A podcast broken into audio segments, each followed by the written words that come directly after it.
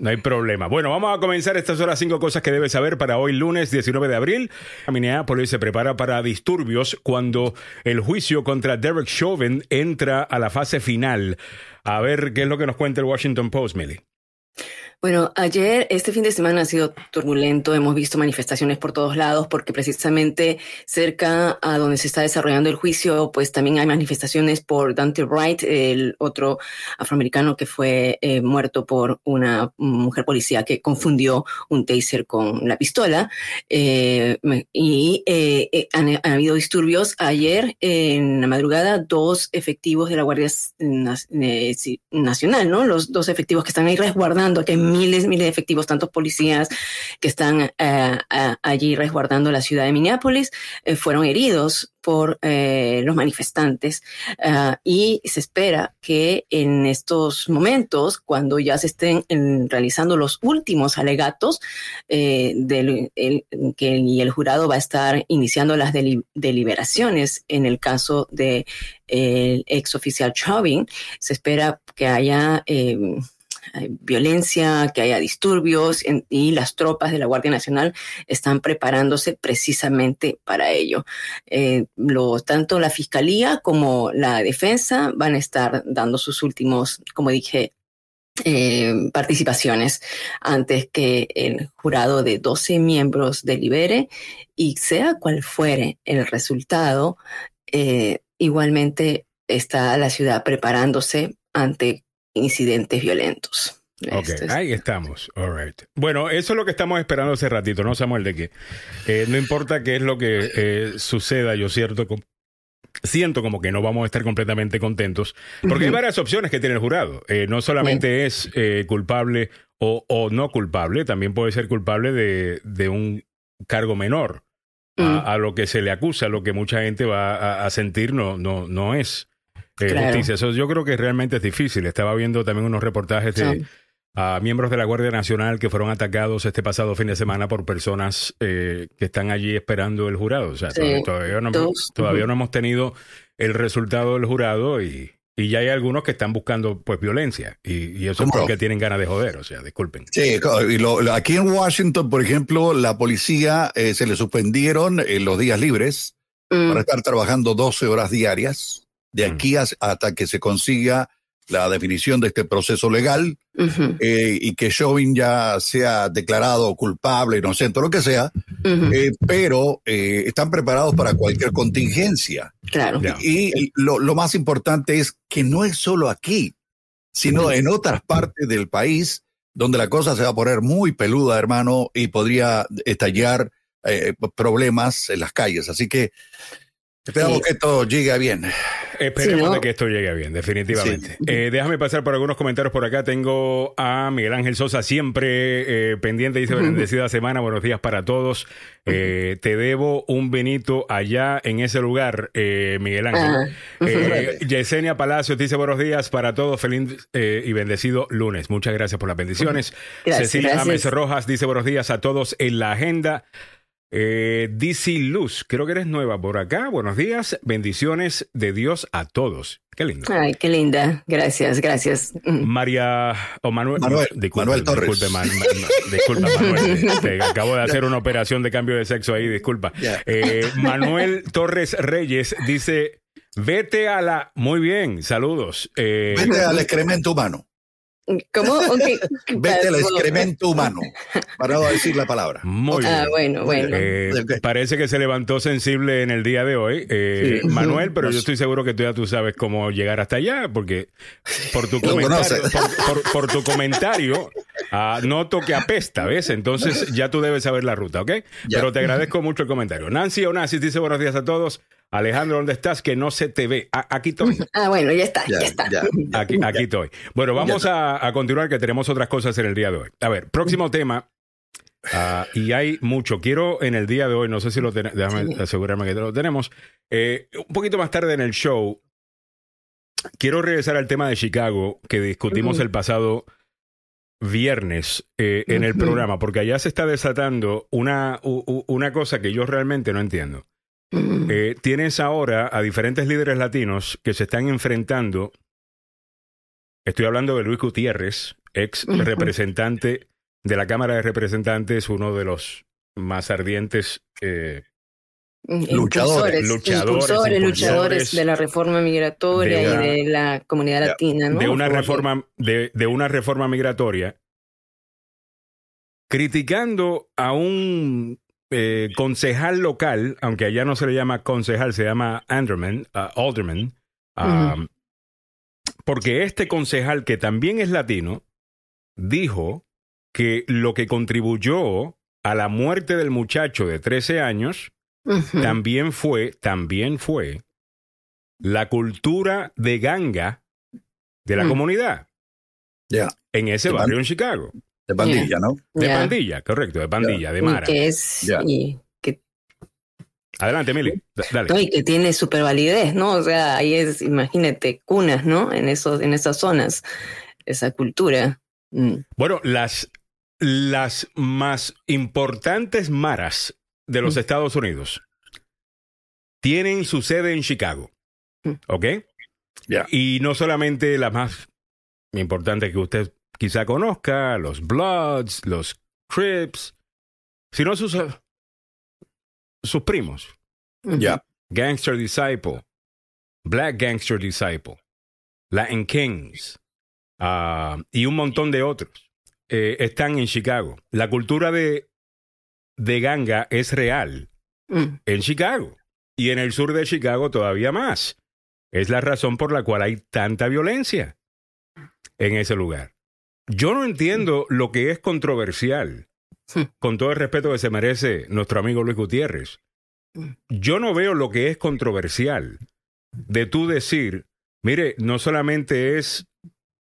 Y no vamos a ser críticos de la policía, sino que también esta cultura que permite que un niño de trece años esté en la calle a las dos de la mañana. A las dos de la mañana, que Ay. un marero le dé, asumimos es un marero, asumimos es un marero, disculpen, no tengo esa información confirmada, pero por el comportamiento vamos a asumir que lo es, le da el arma al muchacho y le dice corre, porque viene la policía, toma este arma y corre, porque si te agarran a ti con el arma, no te van a dar eh, una pena muy fuerte porque tú eres un niño de trece años y no te van a tratar como un adulto.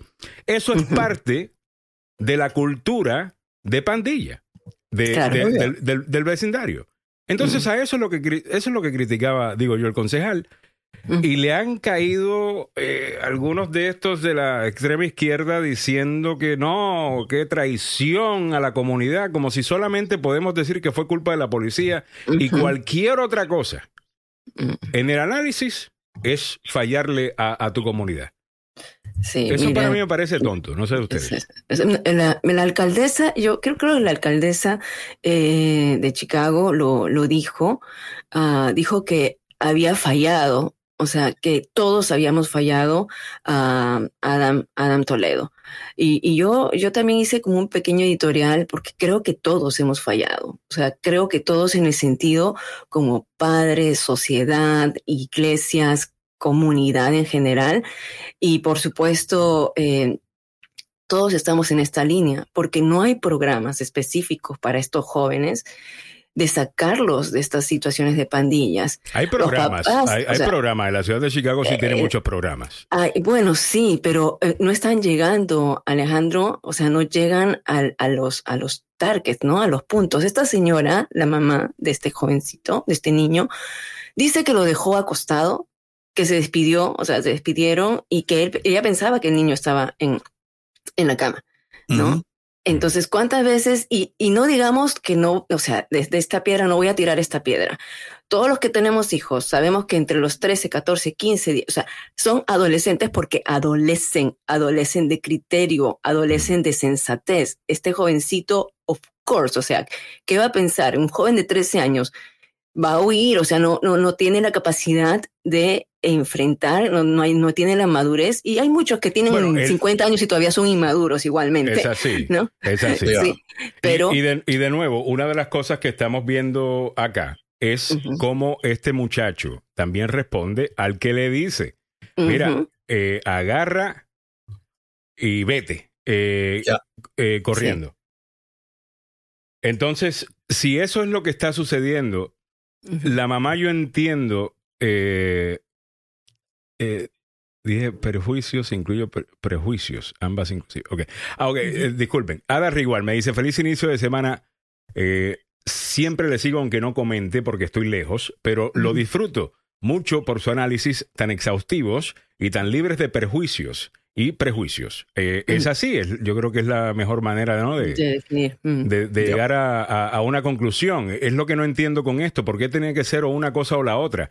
Ah, mm. Y esto de nuevo se lo voy a criticar, a, a, se lo critico a la derecha todo el tiempo, ¿por qué no se lo voy a criticar a la izquierda? Mm. En donde es siempre, cada vez que sucede una cosa como esta, tú tienes los soldados de ambos lados que deciden, ok, obviamente, únicamente, exclusivamente, es uh-huh. culpa de la policía. Y están Tampoco. los soldados del otro lado. No importa lo que sea, exclusivamente siempre es culpa de la persona por no haber cooperado exactamente como la policía mm. le había dicho. Mm. Eso a mí me parece medio tonto. Uh-huh. Disculpen. Si, si esa es la posición que usted toma as, sin leer nada, o sea, ya yo sé que siempre estoy con la policía, ya yo sé que siempre estoy con la persona que pararon. Eh, uh-huh. Eso no es analizar. Uh-huh. Eso no es pensar eh, libremente. Eh, creo sí. que Luis Gutiérrez está mal eh, eh, en esto. Yo creo que si queremos mejorar algo, definitivamente que tenemos, podemos echarle la culpa, y hay algunas cosas que la policía definitivamente tiene culpa. Uh-huh. Hay muchas cosas que el sistema eh, tiene culpa. Hay un montón de, de discriminación que todavía existe eh, uh-huh. en este país. Pero eso es una parte de la ecuación. Sí. También está nuestro comportamiento, también está lo que uno puede hacer, también está lo que uno puede eh, decidir eh, eh, hacer, y no le podemos permitir a alguien que nos quite ese poder que tenemos nosotros de decir yo puedo cambiar las cosas si las uh-huh. quiero cambiar. Eso uh-huh. no es echarle la culpa a la víctima. Eso uh-huh. es tomar responsabilidad por tu vida y decir no soy víctima de nadie. Es un uh-huh. poquito más difícil al principio, pero lo bueno es que ya tú sabes que mira, si algo no te funciona, tú tienes que mirarte a ti mismo uh-huh. en vez de echarle la culpa a alguien más. O sea, yo no creo que hay nada malo con que nuestra comunidad diga, ¿sabes qué? Tenemos un problema uh-huh. eh, de, de, de, de maras. Tenemos un problema de pandillas en nuestra comunidad. Uh-huh. All right, siete veintiuno minutos en, en la mañana. Eh, a ver, Edwin López dice, a los trece años ya sabes lo que es malo y bueno. Eh, sí, señor. Eh, ah, sí. Totalmente de acuerdo. Sabes lo que es malo y bueno, pero en la toma de decisión eh, es, muy, es difícil. En las tomas de decisiones, o sea, tienes trece años y, y no hay una capacidad, por eso eres adolescente, ¿no? De la guía, de, de mentores, de padres, uh, hay mucho por aquí, mucha mucha tela que cortar, o sea que eh, la responsabilidad primeramente, en primer lugar está de los papás, ¿no? La, eh, y de la sociedad, de nosotros mismos, porque el niño se forma desde los cero hasta los siete años, formas tú ya personalidad. Lo que suceda después de los siete años en adelante va a ser muy difícil cambiar. Por eso la importancia que tienen los adultos, sobre todo los padres en esa época, de nutrir a sus hijos, de poder estar con sus hijos, de darle las guías eh, que le van a, le van a servir para toda la vida. Y si el padre no está presente, la madre no está presente, es, es Es difícil, es un trabajo que tiene que hacer. ¿Qué pasa cuando los papás tienen que trabajar dos, tres trabajos uh, para, para sobrevivir? Uh, bueno, en parte ese es el problema, ¿no? O sea, hay, hay, hay, hay mucho, entonces es muy difícil juzgar, ¿no? Es, es, es, para yo... mí un niño es de uno a cinco años. Eh, no seas exagerado, Samuel. No, no seas, no, no, o sea, no, no, no. ya, ya no, lo lleva no, no. el nazi al otro déjeme, nivel. A los seis déjeme, años ya déjeme, es responsable, déjeme, Samuel. Déjeme, déjeme terminar. No.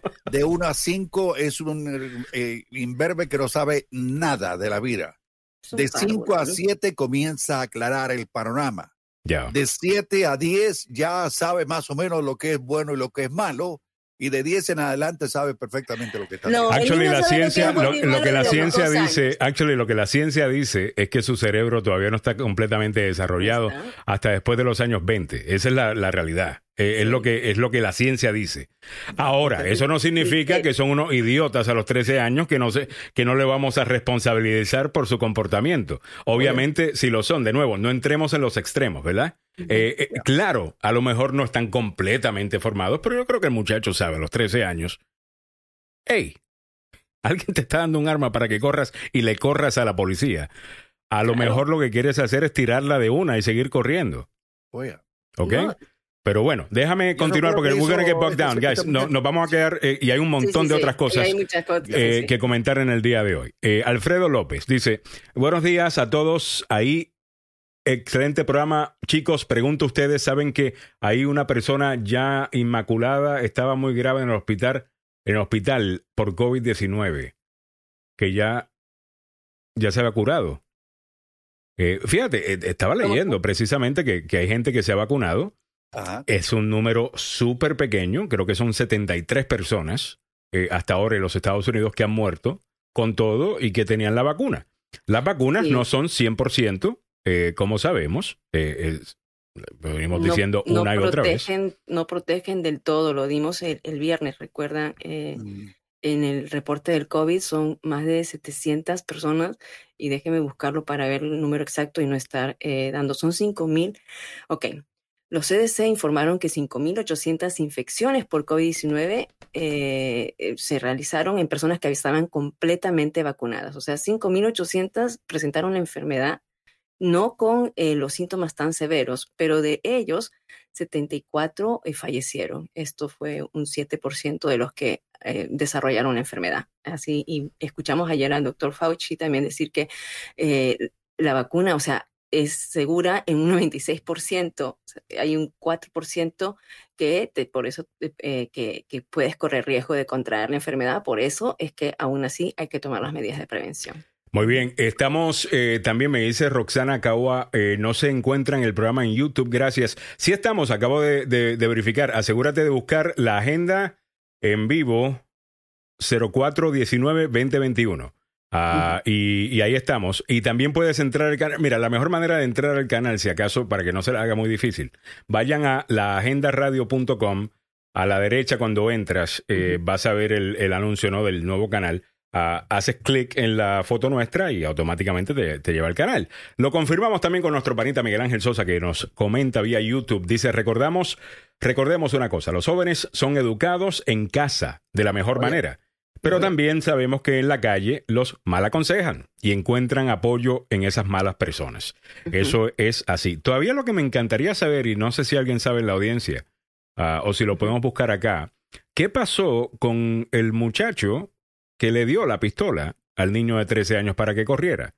Eh, si lo arrestaron, si está enfrentando algún cargo, uh, porque en mi opinión uh, sí. deberían incluso, no sé si legalmente se puede hacer, Uh, habría que preguntarle a los abogados, pero que le pongan un cargo no solamente sí. por cualquier actividad ilícita que estaba cometiendo antes de que llegara la policía, sino también por la muerte de este muchacho, porque uh-huh. al final del día quien la causó fue él.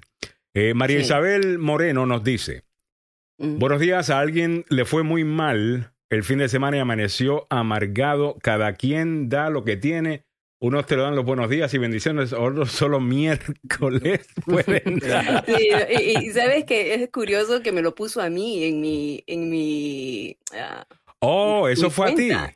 Sí, yo no lo conozco. A mí me llegan muy... todos los mensajes acaso, sí, no sé de qué cuenta es que está. No tengo ni idea. Cuando yo veo mi cuenta, me dice vete. Entonces no sé si es algo personal, si de repente es alguien que no le he hecho caso, porque la verdad me pasé bloqueando un, el fin de semana a mucha gente. ¿Ah, sí? Y sí, eh, eh, no sé, la gente está muy agresiva o se va de un extremo a otro, así que... Bueno, pásame, me, pásame la información del, de, me, de, de, del tipo acá, vamos a jugar con me, él un rato para que... Para que, no, le, para que no, no, ya, lo, lo acabo de bloquear. No, ¿sabes? No, simplemente lo, para que nuestros amigos le saluden.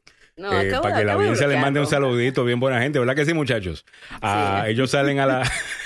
a la defensa no, la gente de está, uno. Está muy rara, está muy rara, ¿sabes? No, no, toda la gente. Hay un... Hay un tipo raro en el día de hoy. Yeah. Ok, no vamos a enfocarnos en lo negativo. Uno. Claro, el claro, resto son no. bendiciones y cosas lindas, comentando. Sí, por eso. Mira, ¿sabes qué? Lo mejor es ponerse, como decir, el aceite de, de, de, de la superación, que todo te resbale, ¿no? Porque tú sabes muy bien quién eres, nosotros sabemos muy bien está quiénes bien, somos, bien. Qué cosas lo que damos, right. y, y, y está bien.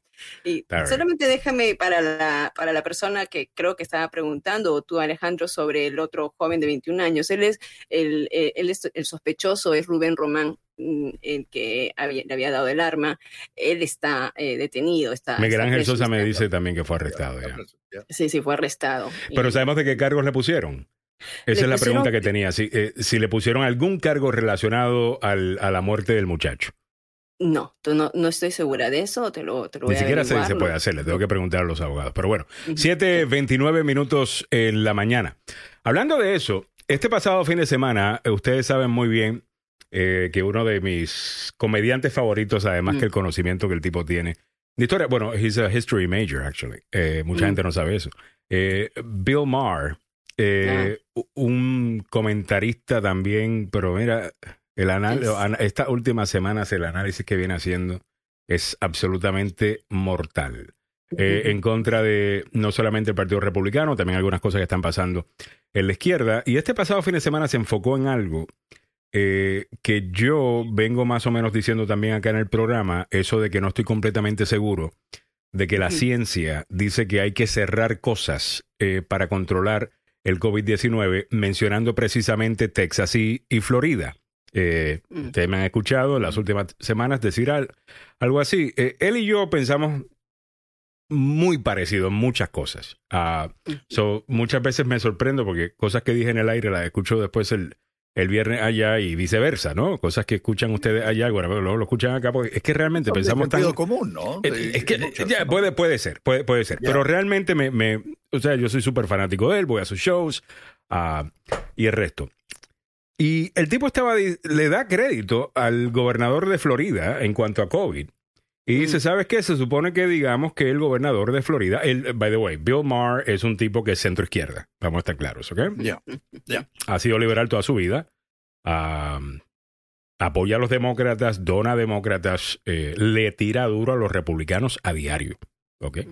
Con eso dicho, dice él, mire, la realidad del caso es que el gobernador de la Florida manejó mejor la pandemia que el gobernador de Nueva York, que mm. es demócrata. Y el de Florida, aunque se supone que digamos que todos los republicanos son unos brutos y que todos los republicanos están en contra de la ciencia, tengo entendido, dice Bill Maher, según los reportes que he leído, que es un lector de ciencia. Se está refiriendo específicamente a el gobernador DeSantis, que aparentemente el tipo le gusta leer bastante de ciencia. Y que es bas- ese conocimiento no que tiene de la ciencia, aunque sea amateur, uh-huh. que lo lleva a tomar algunas decisiones que han sido distintas a las del resto del país, pero efectivas. Eh, como por ejemplo, no encerrar la gente en la casa, uh-huh. cuando sabemos que es, ahora sabemos obviamente, no sabemos al principio, es la manera que mucha gente contrajo yeah. el virus. Mm. Y en la Florida la gente estaba afuera, donde hay sol, la vitamina claro. D te protege. Te protege la vitamina D. Yeah. Tiene mucha ventaja. El, es un el, desinfectante el natural. Mm. Eh, y allá pues han tenido un diferente resultado. Uno diría, si es cosa del clima, California tiene un clima magnífico eh, también.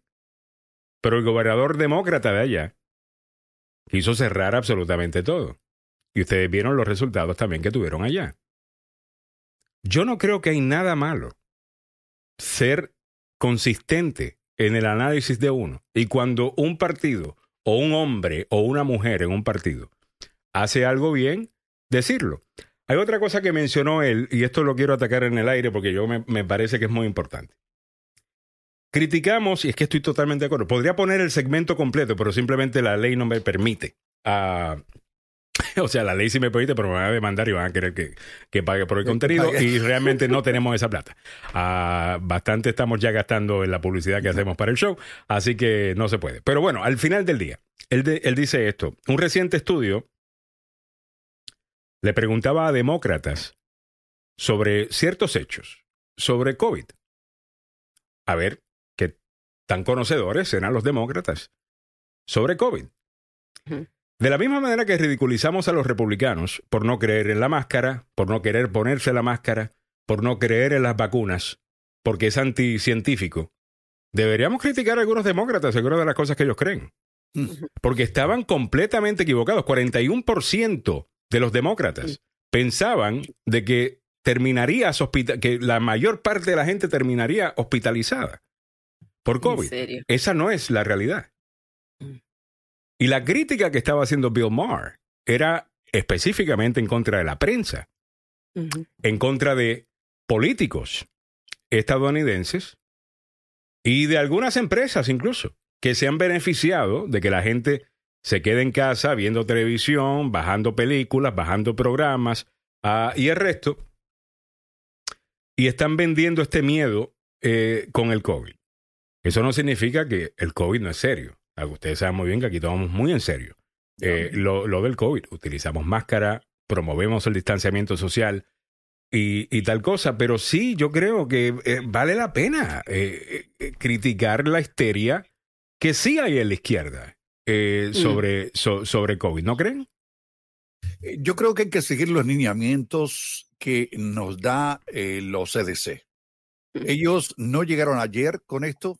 Han estado enfrentando otras pandemias de las cuales desconocemos, solo hablamos de la de, de la de la gripe española, pero más allá de ello han pasado otras pandemias y se han seguido, los, los C D C han dicho, ¿sabe qué? Hagan esto, el gobierno ha puesto trabas para entrar a ciertos lugares del planeta, han enviado expertos, etcétera, etcétera, etcétera. Para mí, la parte científica es la que yo tengo que seguir, eh, sinceramente. Y lo que de, dice el, el doctor Fauci para mí es, eh, es completamente cierto. O sea, eh, lo que dice el hombre, sabe que si usted se mete en un sitio donde hay mucha gente y hay muchas de ellas que están con el problema del coronavirus, usted se va a contaminar, usted va mm. a, a tener la, la infección. Si al contrario, sí. usted te, con su familia sale al patio, eh, hace un, una carne, etcétera, hace las cosas que normalmente hace sin tener el pánico, el miedo, mm. no le va a pasar nada.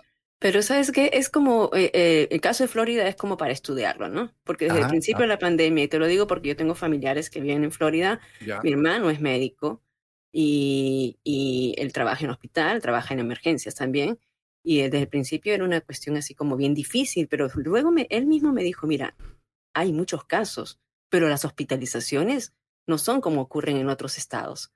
Entonces, eh, y eso puede tener muchas eh, eh, variantes o puede tener muchos factores, ¿no? Dentro de los factores, pero la gente, yo creo que, la gente eh, yeah. en Florida mm. se mantiene bien saludable. La gente en Florida, el fitness, el cuidar tu salud, tu cuerpo, es un factor. El hecho de que haces muchas actividades en calle. Lo mismo en California. En, en California igual. En, en California, California igual. En California pero, igual, pero, es el hogar de Hollywood, o sea, pero, no es más digamos, Hollywood que Hollywood es más Hollywood que Miami. El oh, índice yeah. de diabetes, y esto lo digo, lo estoy diciendo así como muy rough, ¿no? Porque eso lo hice hace mucho tiempo, pero yeah. en California está el índice de diabetes es muy alto. Yeah. Es un país, es, que diga, es un estado donde la diabetes eh, tiene una concentración bastante alta, a diferencia de otros estados. No sé cómo. Porque tiene una, tiene una población latina tan grande, eh, especi- entonces, específicamente de gente de, específicamente gente de, de, de México. Ah, sí. Que tiende a padecer eh, bastante de, de, de diabetes. Igualito en la Florida, tenemos mucho boricua y, y, y, y caribeño. Ah, pero de igual manera, sí. mira, este, okay. yo creo que esto, esto es tan y tan... Eh, este, esta conversación que estamos teniendo ahora es precisamente el problema que tiene la prensa. Uh-huh. Está claro que Florida tuvo un mejor resultado. Uh-huh. Y esta es la crítica a la prensa. Y por estas razones que tampoco gente cree en la prensa. Si hubiese sido un demócrata, le estaríamos dando crédito al gobernador por el gran trabajo que hizo.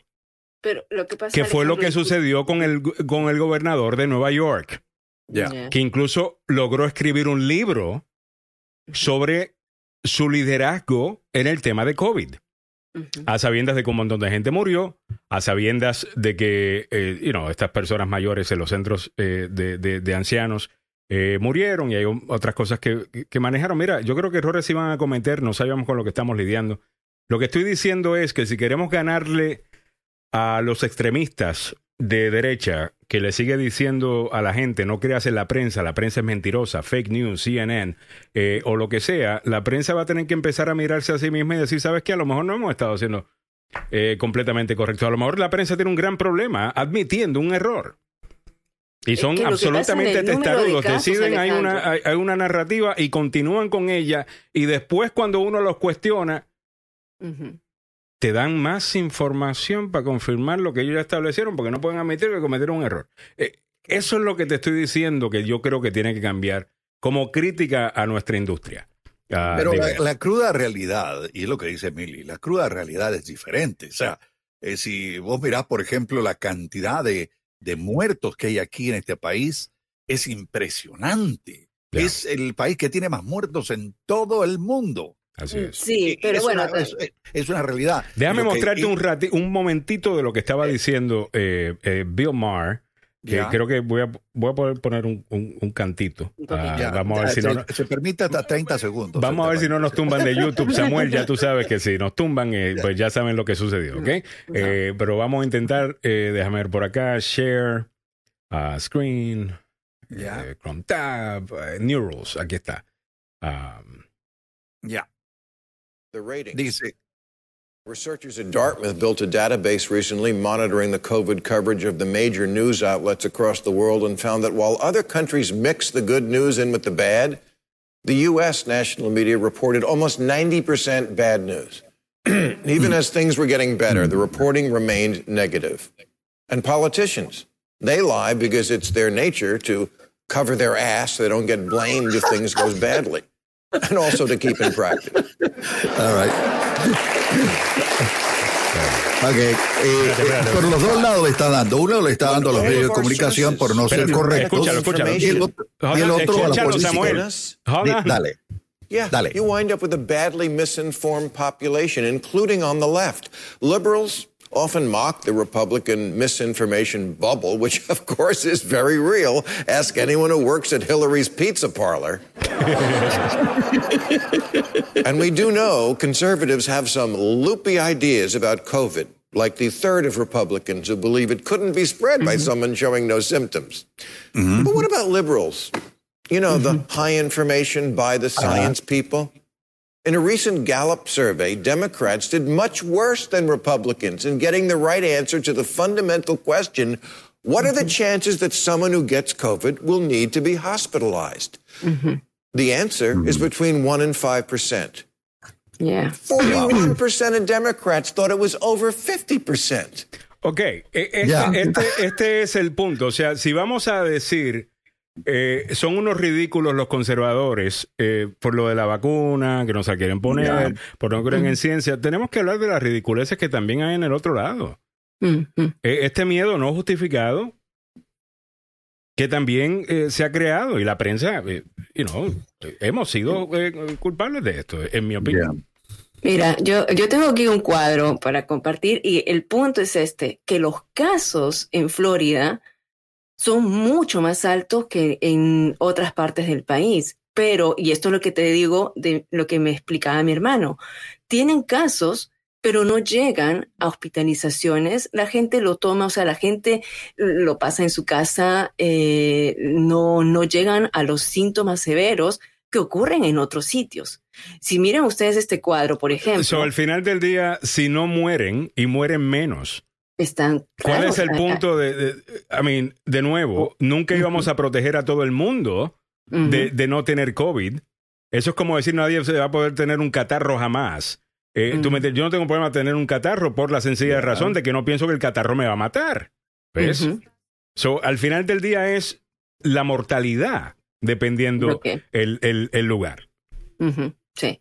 Sí, y eso es interesante, ¿no? Porque imagínate, en Florida eh, ocurren por cada cien mil, eh, según, la, según el per cápita, ¿no? Hay un promedio de seis mil doscientos casos eh, por cada cien mil personas, mientras que en California hay un promedio de dos mil seiscientos casos por cien mil personas.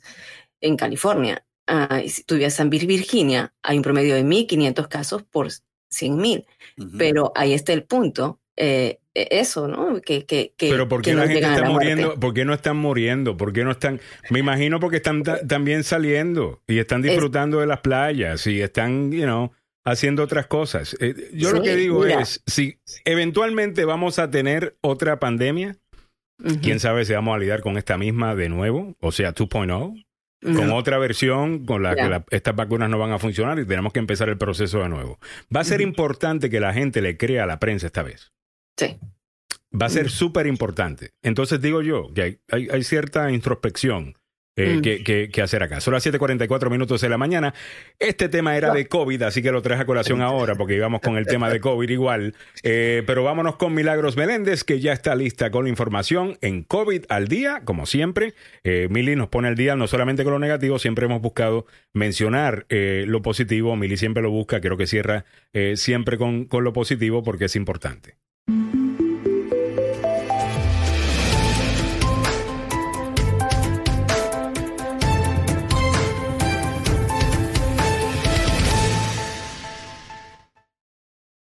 Buenos días. Hoy lunes diecinueve de abril. Empecemos con que el cincuenta por ciento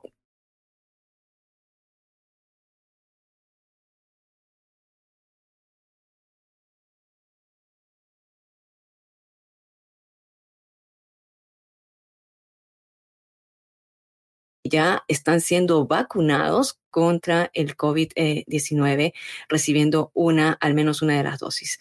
Eh, sin embargo, eh, bueno, para continuar con este cuadro, estamos hablando que al menos eh, veintinueve por ciento de la población está ya recibiendo eh, esta, esta vacuna y el treinta y nueve punto cinco por ciento ha recibido al menos una dosis. Eh, en cuestión de números, hasta el día de ayer, es ochenta y cuatro millones de personas habían sido completamente vacunados. Vamos, como decir, avanzando para poder cubrir que doscientos sesenta y siete millones de, de personas que somos elegibles para recibir la vacuna podamos en este momento ya ser inoculados. Eh, esto pues son como las últimas noticias, ¿no?, que, que se están dando en cuanto a, a, al COVID, eh, mientras que eh, hoy se abre la vacunación para todas las personas mayores de dieciséis años en el país. Como lo había dicho ya el presidente Joe Biden hace unas semanas, eh, diecinueve de abril estaría disponible para todas las categorías en la inoculación. Y también precisamente hoy en, vamos a ver en todo el país, en diferentes ciudades, vamos a ver al doctor Fauci hablando y promoviendo lo de la vacuna, al propio presidente, a funcionarios. Como aquí en Virginia, el gobernador Ralph Northam va a estar en un centro de vacunación masiva en Tyson's Corner, lo que era antes la tienda de Lauren Taylor en Tyson's Corner. Ahí va a estar en la tarde el gobernador promoviendo, pues, sobre todo eh, la vacunación en las minorías. Una de las noticias que también eh, se, se estuvo hablando el fin de semana es sobre la, que la farmacia Walgreens en Walgreens en Carolina del Norte administró accidentalmente a algunos pacientes una inyección, pero con una solución salina en lugar de la vacuna del COVID diecinueve. Y esto lo confirmaron los directivos de la farmacia. Dijeron que habían mezclado esta solución. Eh, no les provocó, por supuesto, no, no hay ningún problema que te que inoculen esta, esta solución, gracias a Dios, pero la tienda se enteró de este número limitado de pacientes y les dijo, pues les va a dar nuevamente las citas para que puedan inocularse, y esto es un error que no puede suceder, eh, no se puede repetir, dijeron. Y finalizando con algo que eh, es positivo, ya vimos nosotros que eh, la vacuna de Johnson y Johnson está suspendida por estos casos que ha habido de trombosis. seis millones, ahora dijeron casi siete millones de personas se habían inoculado, y de ellas seis eh, personas habían presentado estos problemas con coágulos en la sangre, originándole trombosis, incluso también un fallecimiento de una mujer aquí en Virginia. El principal epidemiólogo, epidemiólogo epidemiólogo de Estados Unidos, se me enreda la, la lengua, el doctor Anthony Fauci, dijo ayer en Meet the Press, no sé si lo, si lo vieron, eh, y estuvo también en otros medios, que eh, posiblemente este viernes eh, se reanudará la administración de Johnson and Johnson en el país, después que las autoridades eh, recomienden o re, revisen bien qué es lo que ha pasado. Dijo que tal vez podría eh, reanudarse la inoculación de Johnson y Johnson con ciertas restricciones y también eh, observaciones para que la, hay cierto, cierto tipo de personas que podría afectarles, ¿no?, este, este eh, viernes se va a reunir otra vez eh, los Centros para la Prevención y Control de Enfermedades y eh, darán un, un fallo de ver qué es lo que van a hacer con, con la vacunación. Sí, y lo dijo claro, ¿no? Allí en, lo, en los programas. Bueno, eh, tenemos otras noticias más uh, de eh, respecto a los jóvenes y respecto a lo que estábamos hablando uh, también, Alejandro, de cómo pese a que está la vacunación, pese a que todo, que, que, que estamos, eh, que hay más gente ya inoculada, el número de personas que se siguen contagiando eh, sigue en aumento, especialmente en estados como Michigan y, y Florida. O sea, están aumentando los casos, son dos, dos estados donde están eh, puestos los ojos eh, en ese tiempo, pero Michigan no la está pasando muy bien, que digamos. Las hospitalizaciones han crecido, a diferencia que en Florida. En Florida la gente no está, no está yendo hasta los hospitales en gran mayoría, pero en Michigan sí. Y, y se ha visto un porcentaje alto de hospitalizaciones en, en, este, en ese estado. Eh, son Ayer se infectaron en todo el país alrededor de eh, cuarenta y seis mil personas. Ya son más de treinta y dos millones los que están in, que presentando eh, los, los contagios. Y eh, el número de fallecimientos, lamentablemente, sigue en aumento. Son quinientos sesenta mil hasta este momento. Bueno, esto ha sido todo de mi parte.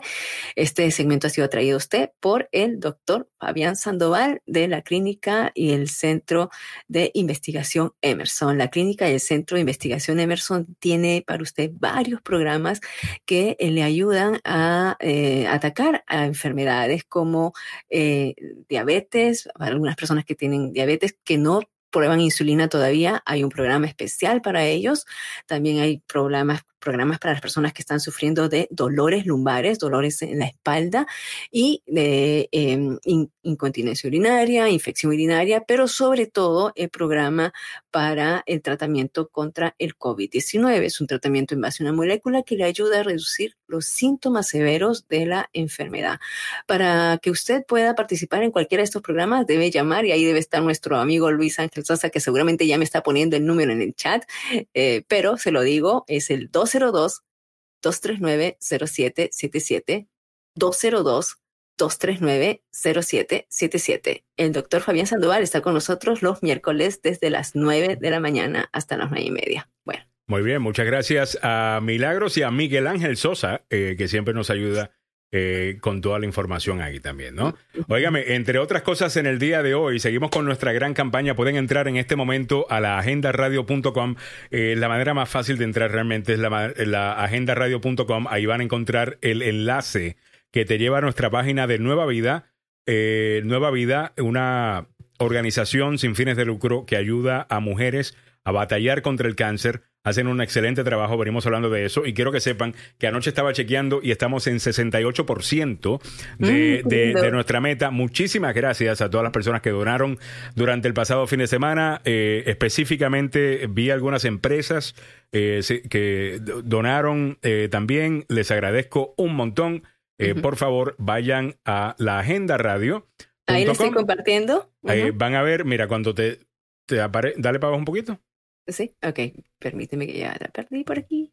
Ok, eh, y ahí cuando hagas clic en esa, en esa historia, eh, automáticamente te va a llevar. Ahí también está nuestro canal de YouTube.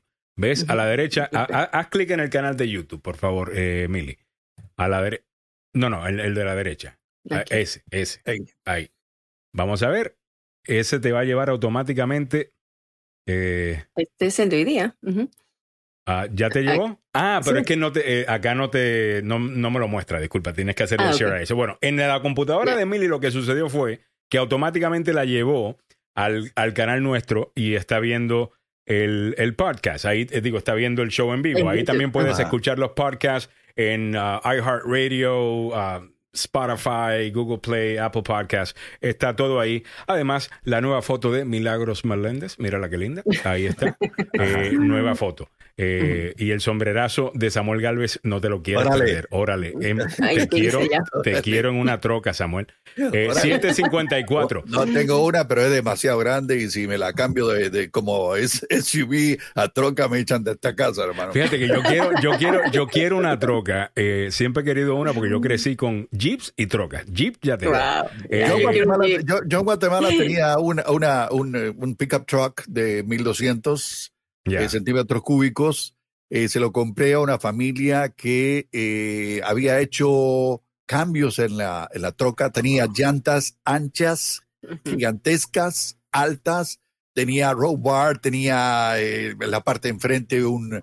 un bumper que era metálico, wow. eh, tenía, no, no, no, tenía todo y tenía un, un amplificador chiquitito apenas de cien watts que cuando eh, yo iba a buscar a, a Ana, mi, que en ese tiempo era mi novia, todo el mundo yes. sabía que yo venía wow. a, a, yo venía a, a, do, a, a, do, a tres cuadras, ¿no? Si, si es que la tengo, pues la tengo siempre conmigo. ¿Eh? Siempre, me gusta, me gusta. Pero Samuel, no, no, una, una, bueno, en casa siempre había, nosotros teníamos una camioneta, esto fue momentos un poquito más difíciles para mi papá, había tenido un accidente, estábamos pelados, yeah. y, y la, esa camioneta no tenía más hueco porque no podía.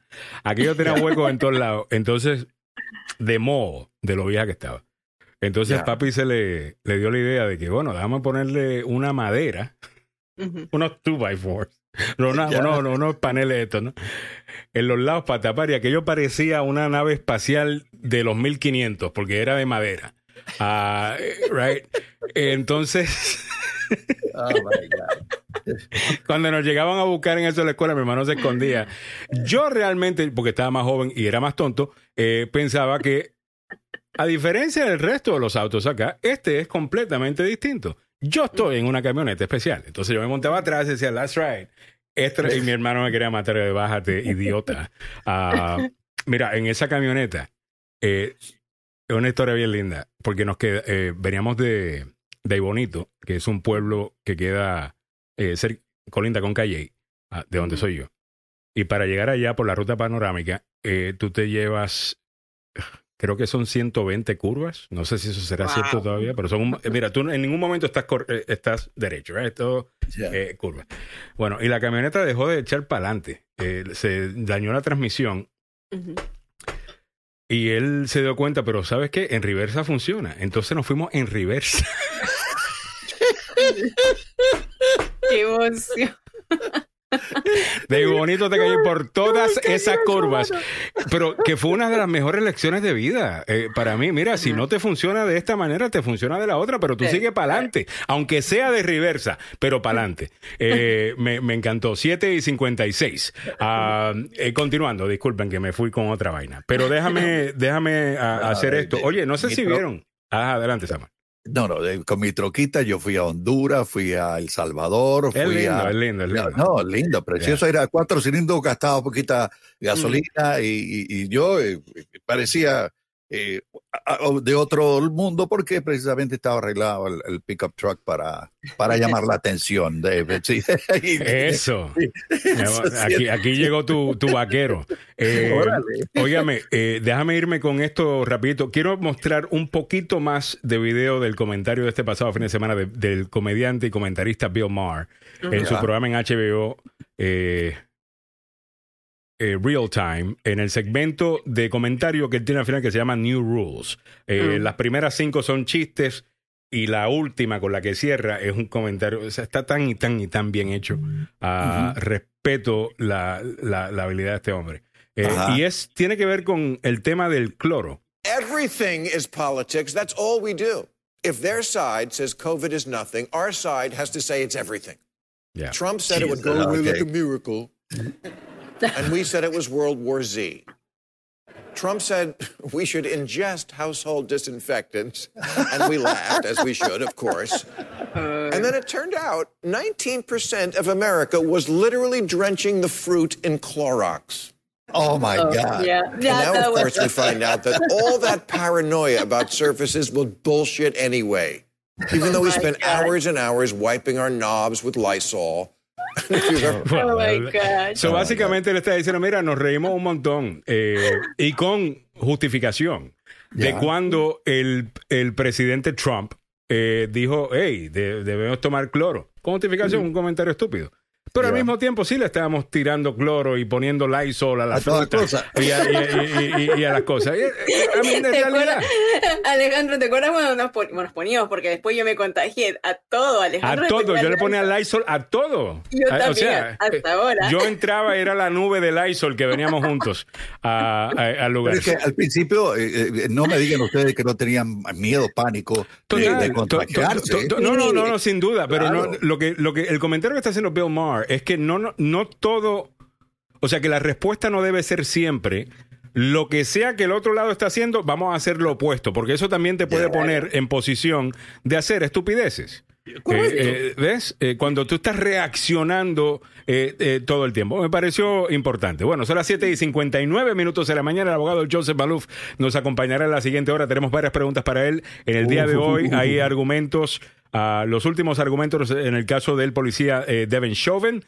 Eh, también hay algunos pregunt- algunas preguntas legales que tengo para el abogado sobre el caso de este joven de trece años eh, que murió en Chicago, latino, después de haber sido baleado eh, por la policía. Adam Toledo, tenemos eh, sobre ese caso. Eh, tenemos también lo que está pasando con Rusia eh, y la reacción uh-huh. de Rusia a eh, que le hemos eh, metido un par de... de, de, de ¿Cómo es? De... Echamos a diez sí. y nos echaron a diez. Sí. Básicamente decía. Ok, eso claro, básicamente nos estamos votando diplomáticos, básicamente, yeah. y estamos, pero también estamos sancionando a otra gente. Uh, eso mm. también en la siguiente hora, mantén la sintonía, son las ocho en punto. Vámonos al noticiero del tope de la hora por primera vez en como un año, exactamente a las ocho de la mañana. Adelante, Samuel.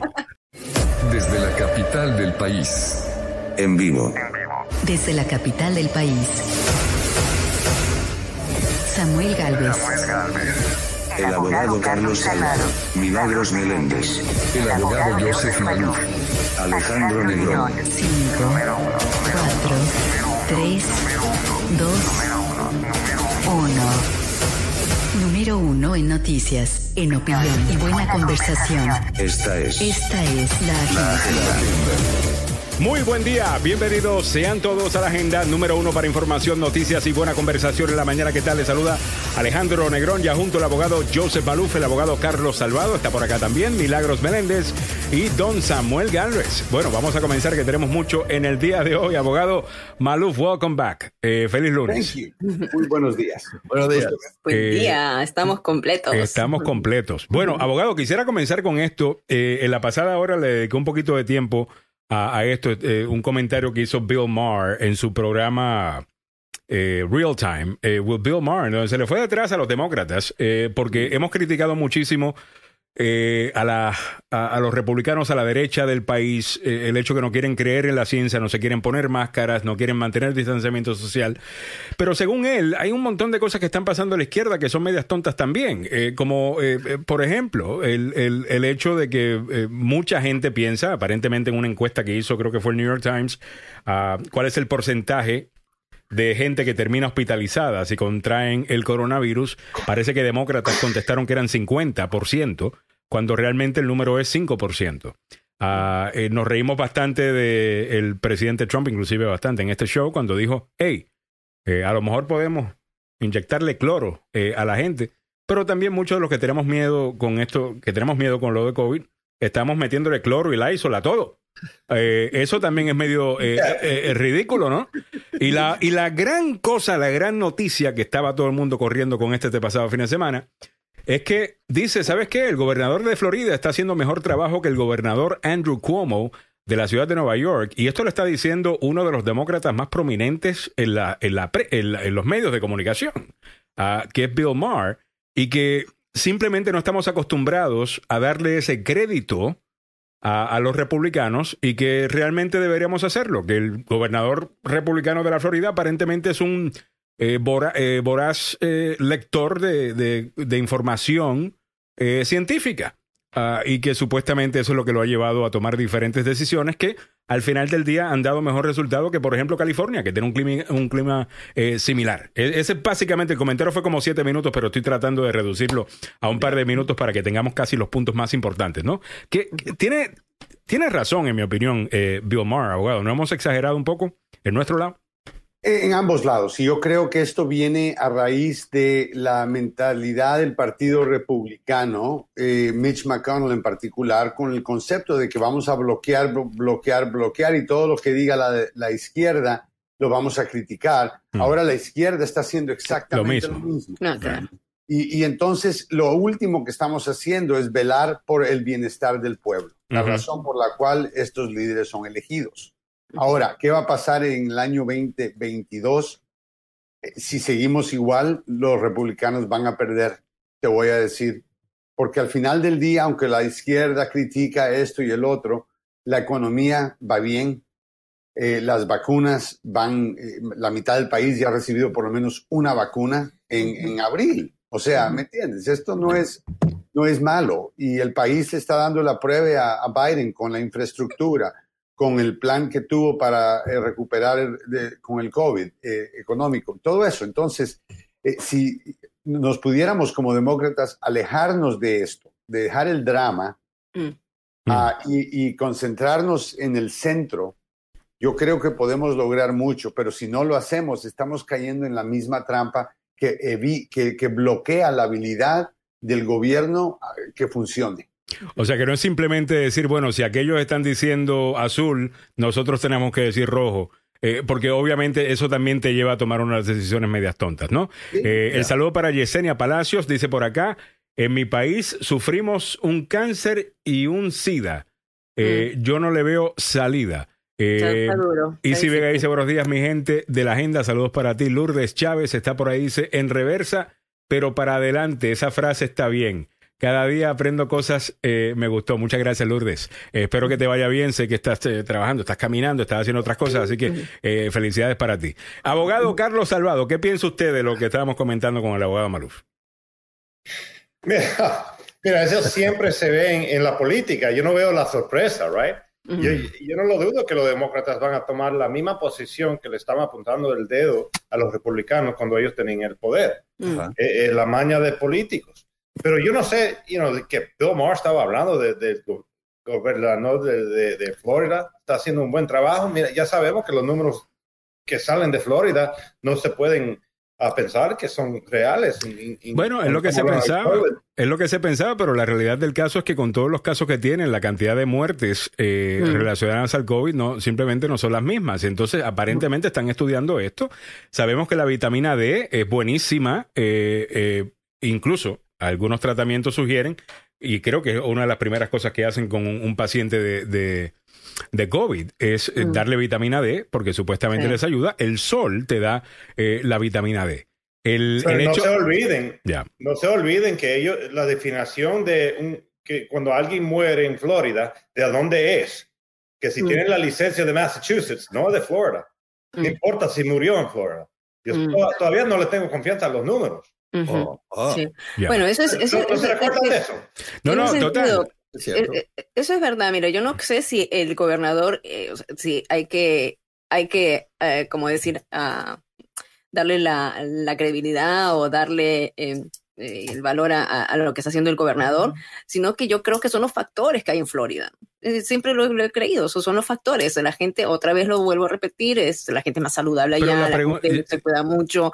Eh, o sea, el hecho de que es todo diríamos que son los factores diríamos que son los factores exclusivamente si fuese demócrata, porque al gobernador de Nueva York sí, se le dio igual. Hasta un Emmy pero, eh, ah, eh, por su un en Emmy por un programa de televisión, creo que fue, pero, sobre COVID, escribió un libro sobre eso cuando un montón de gente claro, murió eh, claro. O sea, estas son las eso cosas sí que la gente te dice que es mentira. La prensa no está ahí mintiéndote necesariamente, la, la prensa no está ahí para hacerte daño, como decía Donald Trump, pero Donald Trump utiliza estas cosas que sí, de lo que sí la prensa es culpable, para crear la impresión de que todo el mundo es así. Y yo creo que hay un muy buen caso aquí que hacer. Ahí me cae malísimo eh, Ron DeSantis.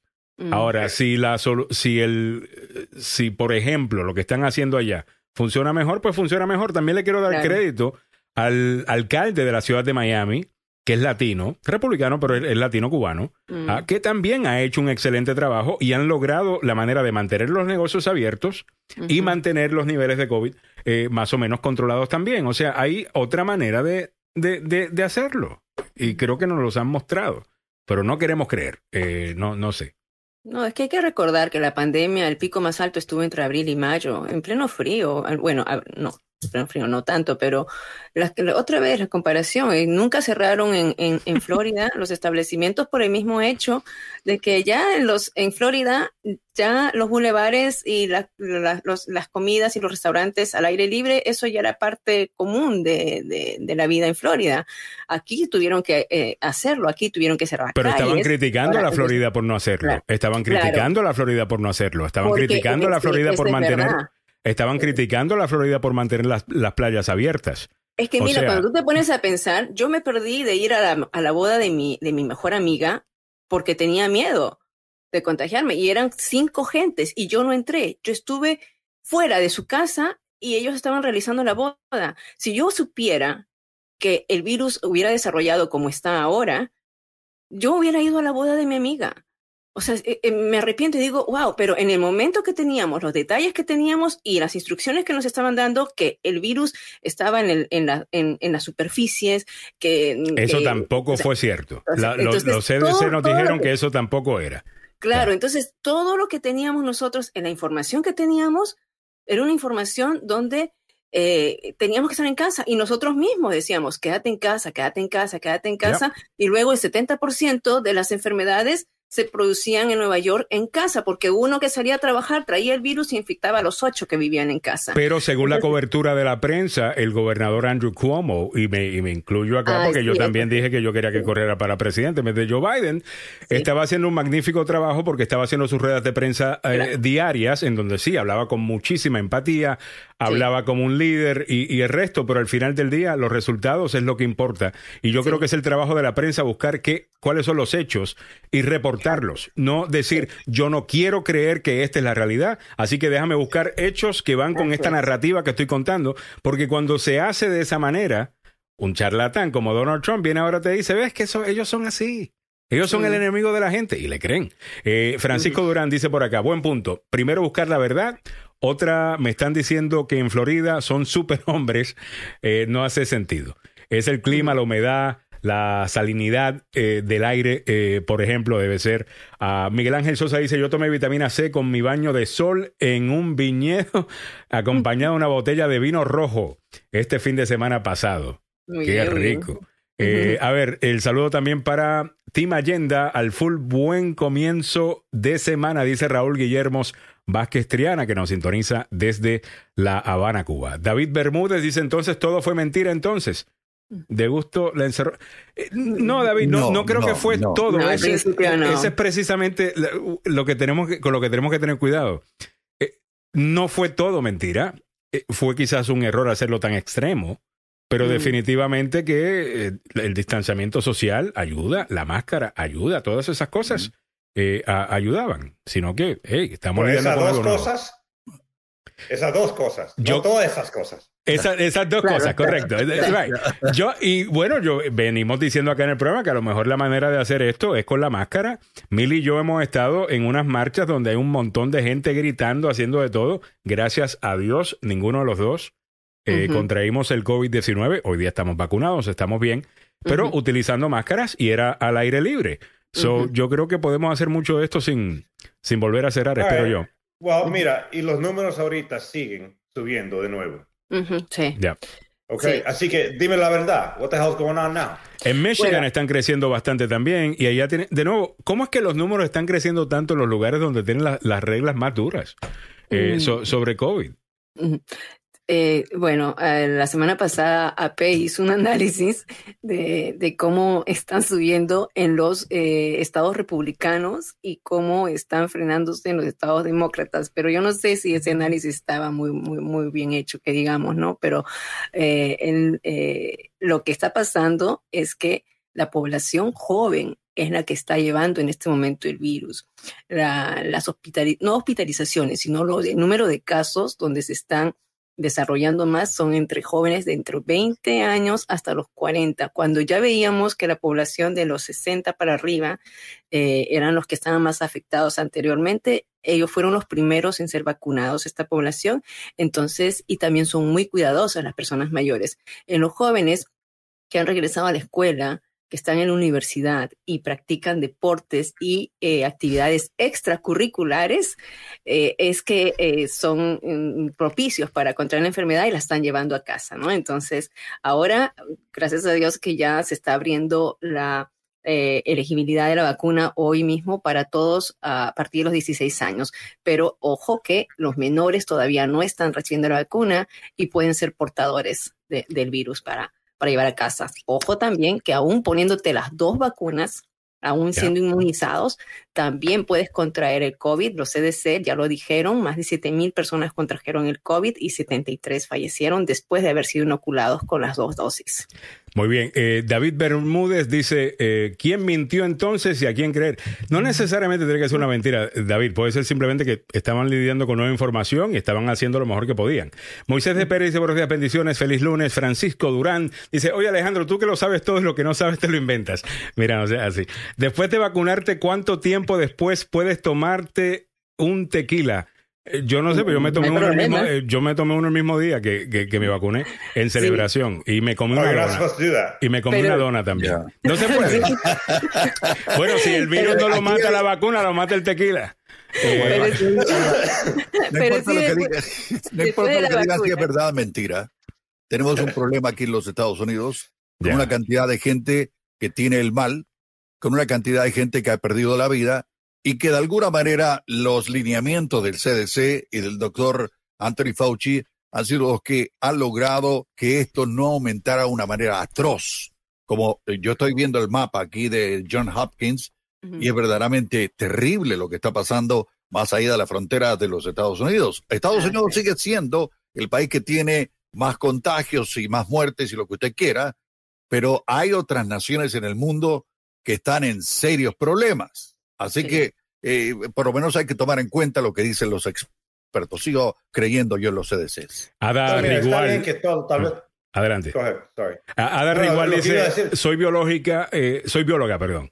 Amén de que quiero tener esperanza, saber que este virus R N A me atemoriza. No fáciles de controlar. El V I H lleva cuarenta años en el mundo. Ada Rigual, que nos escribe desde eh, Pinal del Río, en Cuba. Eh, mu- muchas gracias. Adelante, abogado.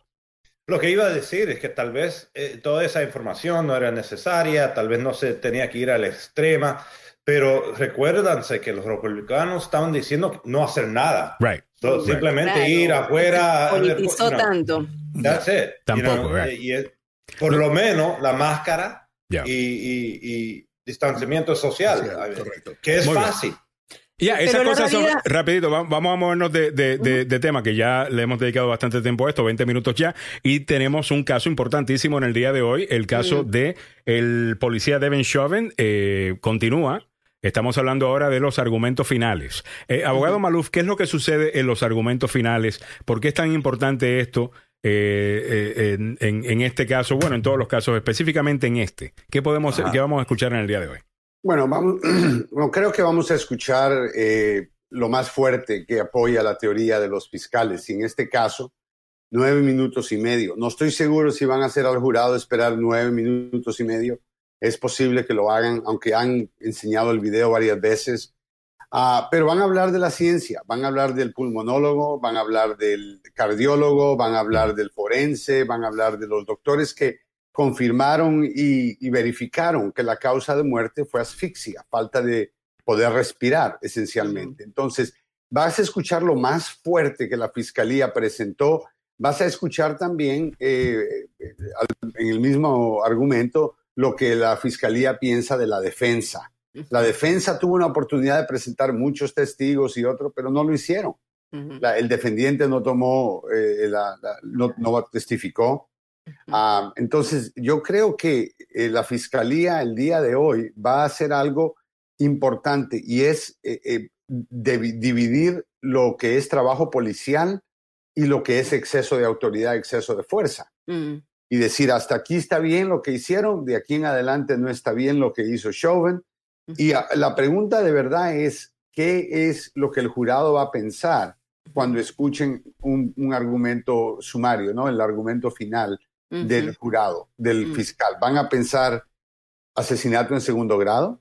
¿Van a yeah. pensar o asesinato en tercer grado, van a pensar eh, homicidio involuntario. Sé que sería para mí imposible casi que regresaran un veredicto de no culpable. Yo yeah. creo que el jurado va a regresar.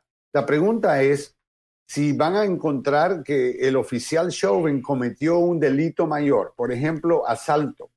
Un asalto con consecuencias serias es un delito mayor. Y mm. cuando alguien muere en el proceso de un delito mayor, eso se llama homicidio por felonía. Y ese homicidio por felonía es asesinato en segundo grado. Uh-huh. Y asesinato en segundo grado son hasta cuarenta años en cárcel. Uh-huh. Ahora, una pregunta. Eh, ¿Podría, abogado eh, Carlos Salvado, también usted, eh, la, la pregunta, ¿podría el jurado encontrar culpable a Chauvin, pero de un cargo menor al del asesinato, un homicidio involuntario? ¿Es eso una posibilidad? Lesser included offense se llama, sí, es posible. Mm. Es wow. posible. Depende de lo que, cómo lo presentan, que se llaman las instrucciones a los, al, al jurado. Así que lo que van a hacer ahorita, después de discutir, uh, asumir la evidencia delante del jurado, van a argumentar los abogados con el juez a ver cuáles van a ser los, las instrucciones al jurado. Y mm. pueden incluir que si no le encuentran culpable de, del cargo mayor, le pueden encontrar culpable de un cargo que se incluye en ese cargo mayor. Vaya. O sea, en este caso, yo creo que la parte crítica es el momento donde George Floyd pierde el conocimiento, donde se dan cuenta, se orina, pierde el conocimiento y no tiene pulso. Mm. En ese instante, uh, si, eh, si no hubiera una, va a haber una condena mínimo de homicidio involuntario, porque ahí en ese momento Chauvin decidió no chequear la salud ni el bienestar del sujeto que le había aprendido. Yeah. Y ese sujeto está bajo su custodia y la responsabilidad de su bienestar es de él. Mm-hmm. Y en manos de él pasaron minutos, después no le dieron C P R, que es mm-hmm. una resucitación artificial. No mm-hmm. se la dieron, no se la dieron. Y después los expertos dijeron que cada minuto que no le dieron eh, eh, este C P R, Uh-huh. Eh, la posibilidad de que él iba a morir incrementaba un diez por ciento. Entonces, uh-huh. te das cuenta que todo el tiempo que pasó, esencialmente, eh, es un tiempo donde Chauvin permite que Floyd muera, pero muera de una manera donde no lo puedan resucitar. Y yo creo que ese corazón frío es mínimo homicidio en segundo grado, asesinato, uh-huh. murder second degree, pero tal vez tercer wow. grado sea los, lo que encuentren. Yo no creo que va a ser homicidio involuntario. Yo veo un veredicto por lo menos de, homic- de asesinato en tercer grado o en segundo grado. Homicidio involuntario es, es lo mínimo. El mismo mm-hmm. doctor de la defensa, el mismo experto de la defensa, testificó y dijo, no le molestó a usted que nadie, ninguno de los policías, incluyendo a Chauvin, no le dieron ningún tipo de resucitación al sujeto cuando perdió el conocimiento y el pulso. Y el mismo experto tuvo que reconocer que sí, era el forense de Maryland, uh-huh. que estaba a favor de él. Entonces, te das cuenta que si su mismo experto dice que lo que él hizo pudo, lo que él no hizo, pudo, pudo haber salvado, yeah, pudo haber yeah. revivido este sujeto, yeah. te das cuenta que la causa de muerte no fue una enfermedad. Te das wow. cuenta que yeah. la causa de muerte... Pero mira, a, a, yo, a ver, yo, yo, que yo quiero escuchar a Carlos. Yo no estoy convencido, no es tan fácil para encontrarle culpable porque él no está enfrentando cargos por lo que no ha hecho, él está enfrentando cargos por lo que ha hecho. Mm. Y yo, yo no veo que ese experto le, le hizo tanto daño como, como yo lo ve. Entonces, pienso, ¿cuál, ¿qué, ¿qué cargo crees tú y cuánto dinero estamos dispuestos a apostar? Así me gusta. ¿Por qué dinero que, que, que quiere apostar, Alejandro? Mira, yo también quiero no apostar, yo también quiero. Mira, yo veo homicidio en tercer grado, asesinato en no, tercer grado. Voluntariamente. Ah, mire, ¿no? Eh, no es por ponerlos on, on the spot, pero si quieren apostar algo, con mucho gusto podemos hacer no, una no. apuesta con una donación a la gente de Nueva Vida. Ah, bueno, eso sí. Pero hágalo así pequeño, yeah. no tiene que ser nada así gigantesco. Okay, cien dólares. cien dólares. cien dólares a que va a ser homicidio en tercer grado. A ver, no involuntario. Abogado, eso es cuarenta años. Involuntary. No, no, tercer grado no es cuarenta años. Es... Eh, segundo grado es cuarenta años. Segundo yeah. grado sería lo que le llaman felony murder, que es ah, cuando okay. tú. Pre- Vamos a suponer que tú vas a prenderle fuego a, a un edificio. Yeah. Tú no quieres matar a nadie, tú no sabes si hay alguien adentro o no. Tú lo que quieres es meterle fuego. Le metes uh-huh. fuego, pero no sabías. Había alguien adentro, esa persona murió. Uh-huh. Ahora eres culpable de asesinato en segundo grado. ¿Por uh-huh. qué? Porque cometiste un delito mayor y en el curso de cometer ese delito alguien murió. Uh-huh. Entonces, en este caso, el delito sería arrestar a la persona, golpearlo, yeah. eh, echarle fuerza encima, eso sería asalto. Mm, y, ah, y, wow, entonces... arresto, arresto falso, que es, de, o sea, detención falsa, un montón de cosas que el oficial mm. cometió y después el resultado final es la muerte. No, pero ese cargo es el, el menor, Joe. ¿No? ¿Cuál? No, ninguno de los dos es menor. El cargo de asalto con result, resultando en, en condición eh, crítica médica es un asalto felonía. No es wow. un... No, no, no, yo digo, yo digo, pero... En, en a ver, pero de, rapidito, de antes, antes de continuar con, con eso, eh, Samuel, tú tienes ya escrito quién apostó qué, ¿no? Y, eh, y, y por qué esa cosa. El, el, el abogado Joseph Maluf, el, el que no ha confirmado la apuesta es Carlos Salvado. Pero yo, ¿cuál es la, pero apostando qué? El abogado ya, ya. Joseph Maluf apuesta... El que gana, el que, por ejemplo, si yo gano, entonces eh, yo voy a donar doscientos dólares, cien dólares míos y cien dólares de Carlos. De ellos. Muy bien. Pero él dice, un segundo. Va a donar cien dólares de él más cien dólares míos. Ahí está. Ahí está. El abogado Maluf dice homicidio en tercer grado. En tercer grado. Carlos, pero mi pregunta, Joe. Homicidio en tercer grado. That's his last charge, right? No, él tiene murder second degree, murder third degree. Yo estoy hablando murder third degree. Third degree. Murder, no involuntario. involuntario y tú, tú dices uh, involuntary manslaughter. No, involuntario es segundo, es, es, es, yo es digo manslaughter, pero yo pienso que el segundo grado es más alto que el tercer grado. All right, so tú dices, no, Carlos, pero es asesinato, murder de tercer yeah. grado, no involuntario. Murder intencional de tercer grado es un delito que existe en Minnesota. All right, so yeah. estamos hablando de ases- el abogado dice asesinato yeah. y, y, y Salvado no, dice eh, homicidio involuntario. Manslaughter. Okay. Right, manslaughter. Homicidio involuntario. Menos yeah. que homicidio intencional de tercer grado. All right, muy bien. Right. Eh, uh, bueno, esto va a terminar. Bueno, no sabemos cuándo vamos a saber, espero, porque esto de nuevo va a pasar al jurado. Gracias, okay. Carlos, por explicarnos cómo es que funciona Alejandro, todo esto, ¿no? Dime. ¿Cuándo crees que el jurado va a regresar y cuánto dinero estás dispuesto a apostar? Hey, ok, all right, very good. Vamos, vamos con esa. Yo también apuesto cien dólares eh, okay. a, a esa de que eh, va a ser rápido. Mm. Lo rápido significa... Que el jurado, no hoy. Eh, ¿Tú crees que viene hoy? No, no, no. No, no, no, no una no, vez terminen los argumentos y deliberen, déjame ver, no sé cuándo sí, van a hacer las instrucciones. Puede pasar cualquier cosa, ¿no? Jueves. ¿Por qué no decimos veinticuatro horas después de que ya el jurado toma el caso, después de que les entregan las instrucciones, hacen argumentos finales? Yo creo que se va a colgar, ¿eh? ¿Es, ¿Eso es hoy, abogado?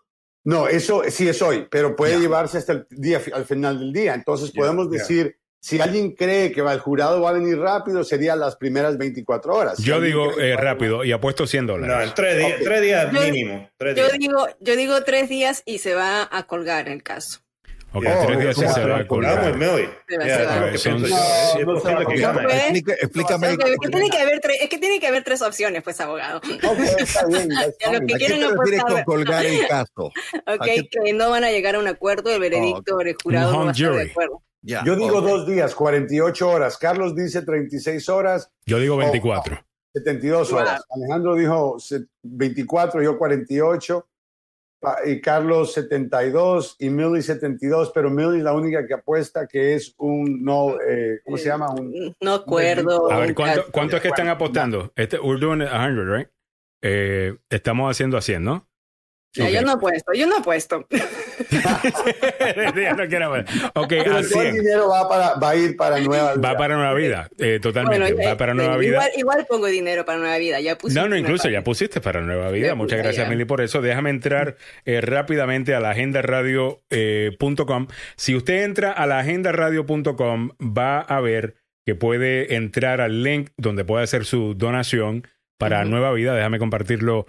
Eh, acá rapidito para que simplemente vea lo, lo sencillo que puede llegar. También podemos poner el link en el, en sí, el Facebook Live y, y, uh-huh.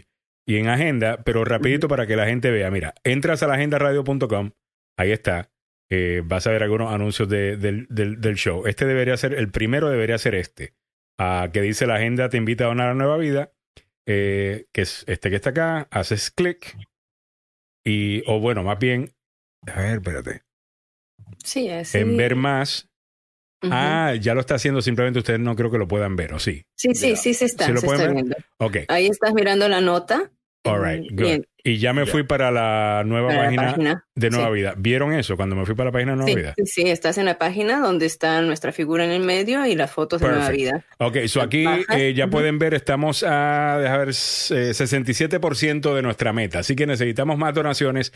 Entren, por favor. Es fácil eh, donar con tarjeta de crédito, Apple Pay, como lo quieran hacer, para uh-huh. eh, Nueva Vida, una organización que ayuda a mujeres a batallar contra el cáncer. Ahora son las ocho treinta y tres minutos de la mañana. Estamos llegando a ti gracias a el abogado Joseph Maluf, la demanda más rápida del oeste.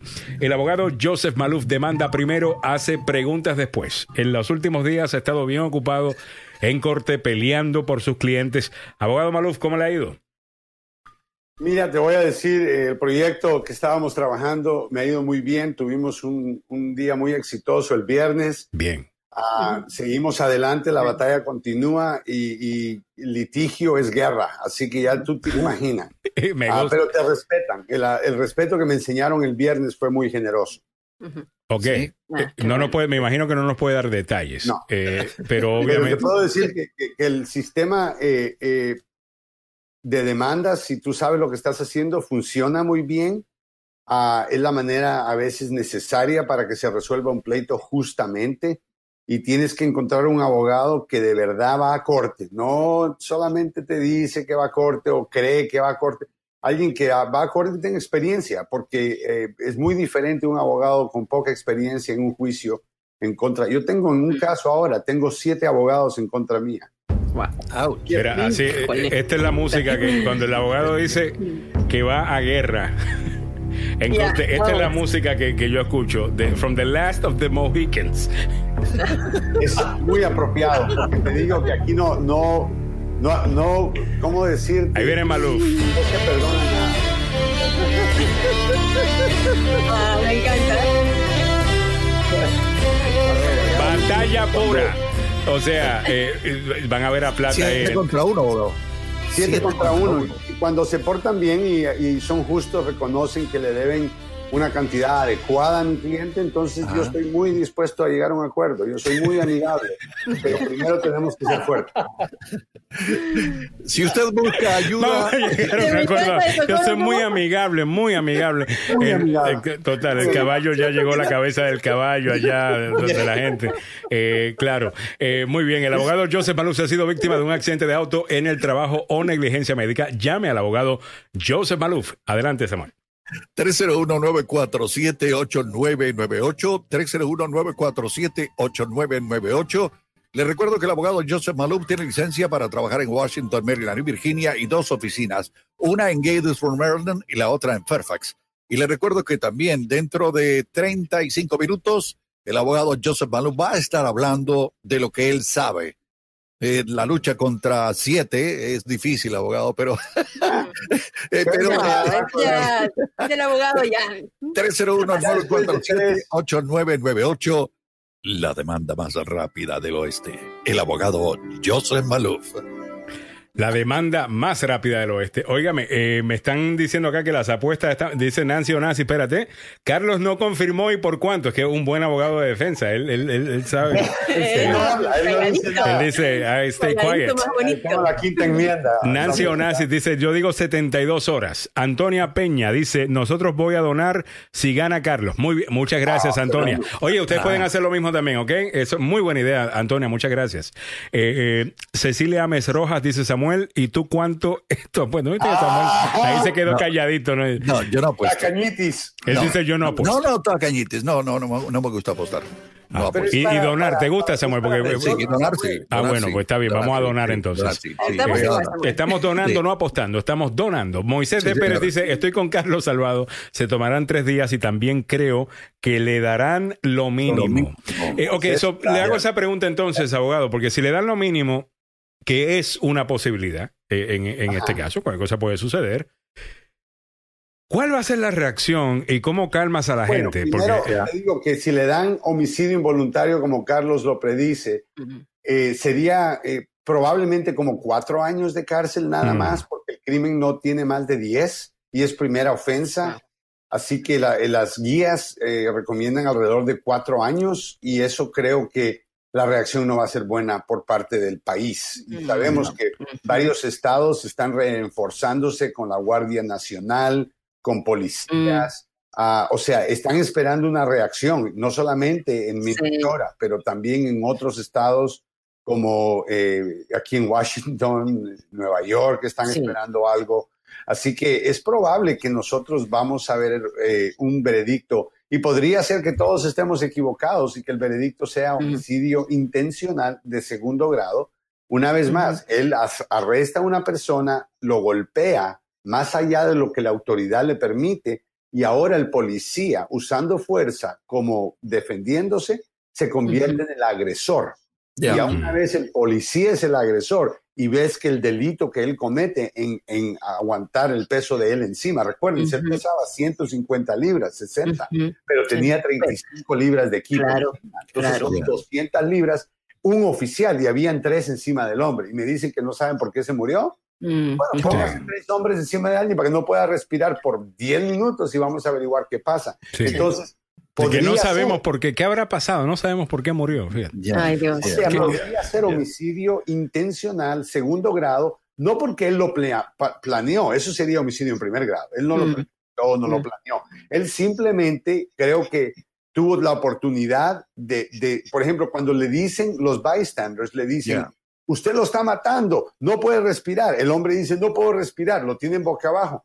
O sea, si no lo sueltas, no es negligencia. Si no lo sueltas, porque no lo quiere soltar. Mm-hmm. Si no lo quiere soltar, no es negligencia, es intencional. Y si es intencional, estamos en el territorio de asesinato, no homicidio involuntario. Muy bien, estamos también Ahora. llegando a ti gracias al abogado Carlos Salvado, salvado law punto com. Este es el abogado que te va a defender, va a corte, va a pelear. O sea, el Estado tiene que comprobar que tú eres culpable. Eh, tú no tienes que comprobar que eres inocente.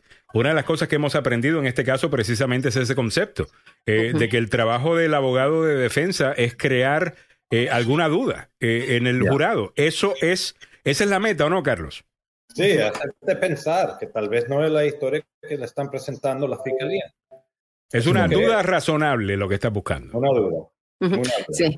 O sea, no estás buscando automáticamente si inocente, sino una duda razonable. razonable. Cuando lo ves de esa manera, te das cuenta de que tienes mejores chances de lo que quizás piensas eh, peleando el caso. Llama uh-huh. al abogado Carlos Salvado al siguiente número. tres cero uno, nueve tres tres, uno ocho uno cuatro. tres cero uno, nueve tres tres, uno ocho uno cuatro. tres cero uno, nueve tres tres, uno ocho uno cuatro. Salvado, Salvado y Salvado. Salvado tres veces, eh, para asegurarse que es salvado. Eh, triple salvado, como dice el abogado Joseph Maluf. A ver, Mili, estabas diciendo. No, disculpa, Alejandro, que teníamos precisamente una invitada, Soraya Pérez, Soraya Pérez eh, quien dice que está en espera. Ah, ella ok, sobre... aquí la podemos ver. Ah, y ella que se pone los anteojos, ahora me imagino nos puede ver mucho mejor también. Eh, Soraya, bienvenida al programa, un placer tenerte. Eres una sobreviviente eh, de, de cáncer, te felicitamos y felicitamos a la organización que venimos discutiendo en la mañana de hoy. Eh, Nueva Vida, con quien eh, trabajas, quien te ayudó. Eh, Soraya, bienvenida al show. Uh-huh. Bienvenida, Soraya. El micrófono está en mute. Sí, parece que está en mute, Soraya. Eh, y en este momento sabemos que ella está lidiando con otro cáncer, cáncer a la piel, oh. y está recibiendo también tratamientos. Ahora y sí. Buenos días. Sí, buenos días, Soraya. Buenos días, Soraya. Bienvenida al, al programa. Gracias, muchas gracias. Este, sí, soy una sobreviviente de cáncer. Este... En el dos mil dieciocho fui diagnosticada primero con una primera biopsia de cáncer de seno metastásico, hasta el estadio cuatro. Y luego de aplicar tratamientos que se veían que no funcionaban este, y la, el tumor que tenía en el cuello seguía creciendo, el doctor dijo, no, aquí hay, pasa algo. O hay otro cáncer o la biopsia estaba errada. Uh-huh. Y en una segunda biopsia se diagnosticó de que el cáncer era de ovario, o sea, que venía de la parte ginecológica, se creía de ovario.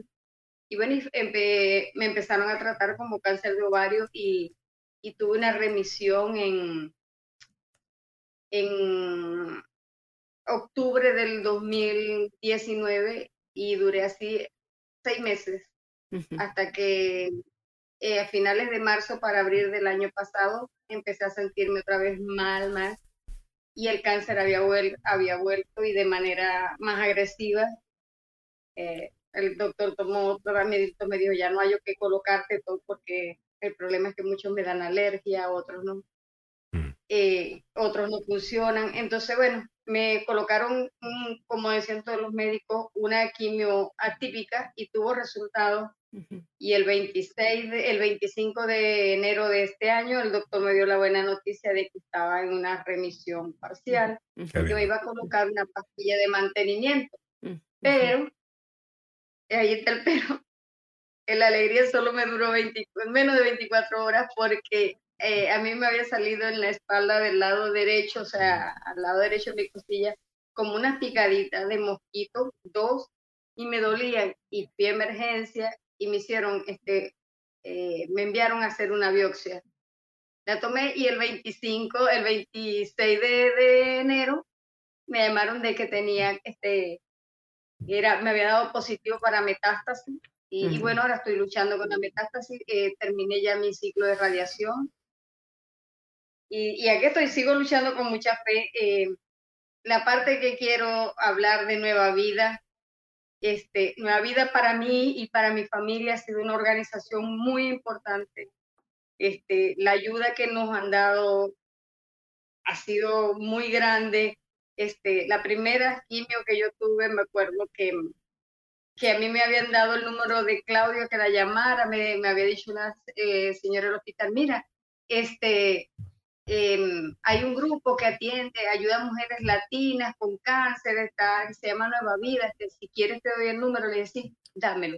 Y yo llamé a Claudia y había caído en esos días este, mi primera quimio y, y no entendía por qué estaba en la cama, que no me podía parar, que sentía así como, eh, como cierta depresión y todo eso. Y Claudia me llamó y me dijo, oye, ¿no vienes al grupo? Le digo, no, me siento mal, me siento así, no, no, no, no. levántate, levántate, ya te envío un Uber para que vengas. Y fui y fue lo mejor que wow. me pudo suceder. Uh-huh, uh-huh. Allí, cuando empecé a escuchar todos los testimonios de todas, viendo todo lo que pasaban, por todo lo que luchaban, no sé, empecé a sentir como esa fe de que, porque yo no, porque no voy a poder yo. Cuando uh-huh. escuché a doc- a hablar a la doctora Alma, a Claudia, de los efectos secundarios, cómo manejarlo. Yo dije, ah, ok, mm. ahora sí sé cómo comportarme con esto. Wow. Y yeah. que me, me parece eh, magnífico lo que nos estás contando, porque eh, número uno, entendemos sí. lo duro que puede ser, ¿no? Eh, recibir esa, esa mala noticia, qué pena, ¿no? De que te duró veinticuatro horas la buena noticia. Mm-hmm. Eh, el cáncer muchas veces es así, precisamente por esa razón necesitamos organizaciones como Nueva Vida. Y tu, solidari- tu solidaridad definitivamente que va a salvar vidas en el día de hoy. Te hemos proveído el enlace en el chat. También puedes entrar a la agenda radio punto com. Vas a encontrar la información de cómo puedes donar. Ah, ahí también está en la primera página o en el chat, ya sea de YouTube, ya sea de Facebook. Vas a encontrar el enlace. Haz clic ahí. Puedes donar, puedes aprender un poquito más también de la organización. Hay un video de YouTube en esa página donde salimos nosotros entrevistando a nuestra amiga Jenny Osoria, a quien eh, no, nos cuenta, ¿no?, de la organización, pero te estás enterando ahora. Tú quieres ser parte de esto. Uh-huh. Tú quieres que ese dinero se utilice para pagar el Uber de la, de la próxima eh, persona. ¡Qué magnífica eh, historia! Tú puedes hacer la diferencia. Por favor, te pedimos en el día de hoy que tomes diez dólares y hagas tu... El mínimo es diez dólares. Eh, en el en el website. Sí. Así que por favor hágalo. Ah, sí. a, adelante.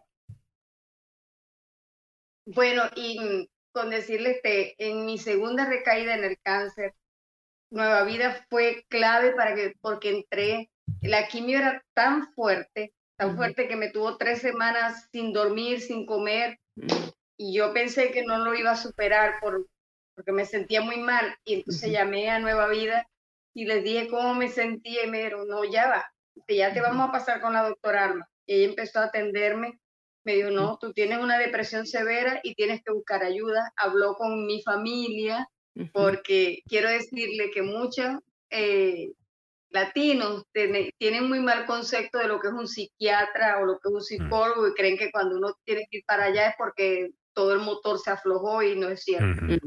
Este...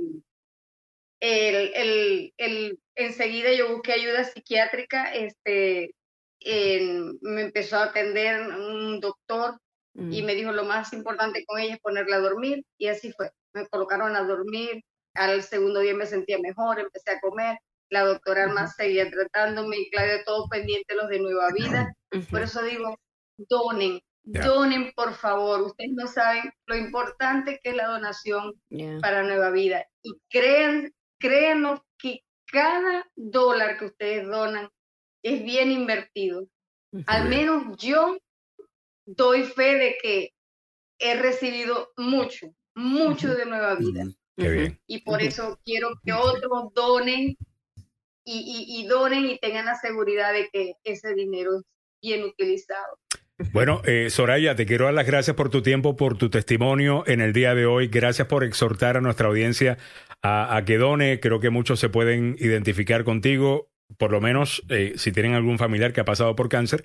Y muchos no quisieran estar en tus zapatos, pero si algún día lo están, que exista una organización que pueda ayudar de esta manera. Por favor, llama a Nueva Vida al dos cero dos, dos dos tres, nueve uno cero cero. Si quieres, no sé si pueden hacer donaciones por teléfono. Creo que si necesitas los servicios, puedes llamar a ese número. Realmente, uh-huh. si quieres hacer la donación, la mejor manera de hacerlo, si estás conectado a través de nuestro canal de YouTube, a Agenda Radio D C o en Facebook, ya tú sabes muy bien cómo funciona. Simplemente haz clic en ese link y tú puedes hacer tu donación.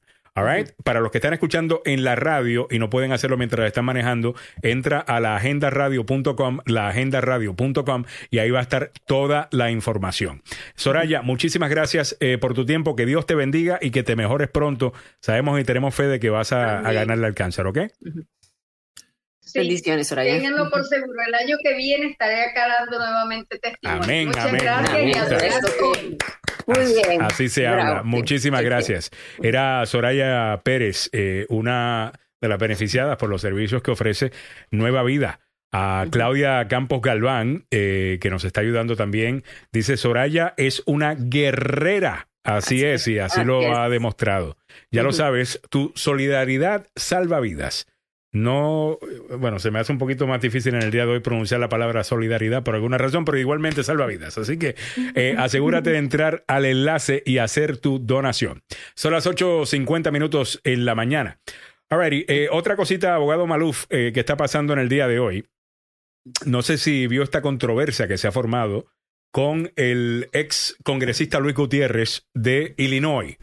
Uh, representa a un distrito en Chicago, con la muerte de este joven eh, Toledo. Eh, Toledo, Adam Toledo, uh, que, que muere. La policía le dispara después de que este se da la vuelta. En segundo antes tiene un arma. El niño tiene trece años, un adulto, le da el arma, llega la policía, corre y vete. Uh-huh. Muere. Bueno, hay un concejal que también es demócrata, también es latino, que dijo: mire, esto no solamente es tiempo de criticar la policía, que hay que criticar la cultura de...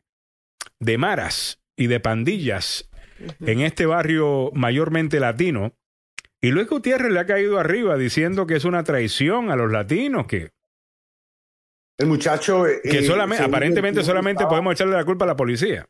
El, el muchacho estaba acompañado por otro muchacho, Roman, yeah. y, o Román, y Román uh-huh. aparentemente había disparado el arma. Entonces, uh-huh. y, y después aparentemente Toledo había cogido el arma. Uh-huh. Y después Toledo, o sea, si vamos a ver un caso donde es un poco difícil entender exactamente eh, el riesgo, sería este. Ahora, uh-huh. me suena que una vez más sí hay una cultura en la policía que si escuchan un arma, ven un arma inmediatamente, pero creo que se entiende un poco más. ¿Qué situaciones donde alguien te para porque no ven la placa o porque te... Claro. La, la bombilla eh, mi, mi pregunta, abogado, y mi cuestionamiento es el siguiente.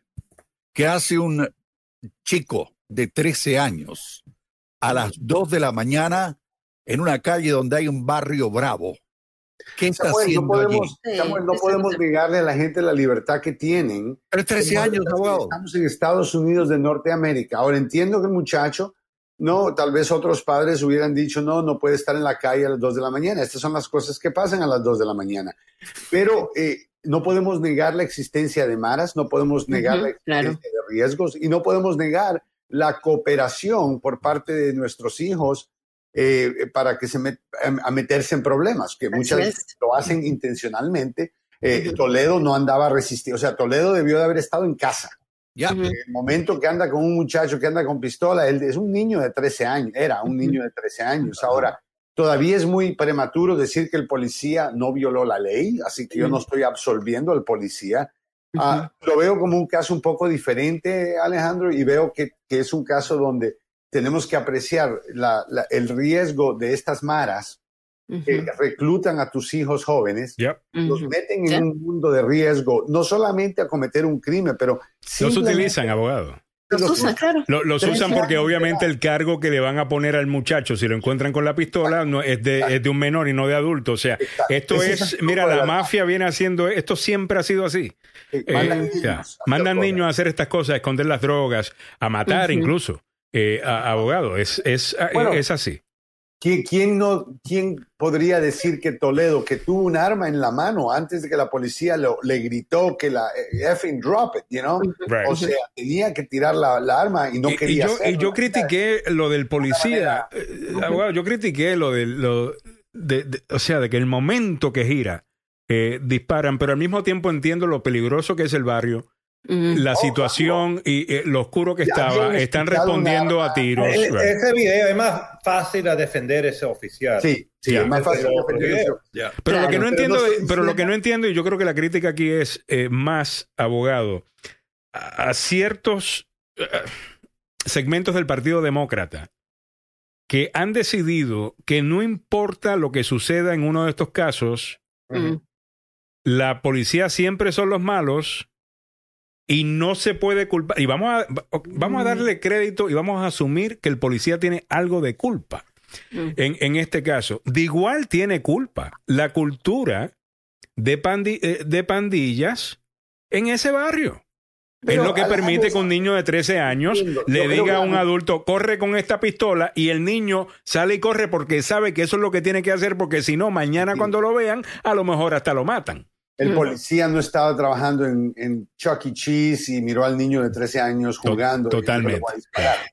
Ah, pero, pero una cosa importante, o sea, vamos a hablar, eh, yo sé que es lunes y típicamente Samuel se espera hasta el viernes para quitarse el calzón, pero vamos a pedir que a okay, hablar claro y pelado, hermano. A ver, hablemos claro y pelado. Y, y a calzón quitado, como dice el abogado. Ustedes. ¿Cómo, cómo dijo el abogado? ¿Por qué están sorprendidos ustedes y nuestra audiencia de Ajá. todos estos ataques? Cuando es nuestra sociedad la que ha eh, causado que estas armas estén en manos de todo el mundo. Así es. Cuando alguien pierde el temperamento, y siempre hay alguien que pierde el temperamento, uh-huh. la diferencia en Inglaterra que en Estados Unidos es que la persona eh, tal vez puede coger un cuchillo, y sabemos que los que cogen cuchillos a veces matan a una persona, uh-huh. a veces uh-huh. matan a dos, pero no andan matando veinte, treinta, treinta niños, cuarenta niños, veinte niños, quince niños. O sea, esto uh-huh. tiene que parar, pero tenemos que reconocer, el problema ya está aquí enfrente y no sí. va a ser fácil, incluyendo el problema que la policía misma está teniendo. ¿Por qué es que este policía le dispara a Toledo? Porque uh-huh. escuchó un arma, y el policía sabe que cualquier muchacho aquí en este país tiene un arma. Yeah. Especialmente en, en, en Chicago, en, en Chicago, abogado, aparentemente eh, confiscan más armas que Los Ángeles y Nueva York mm-hmm. juntos.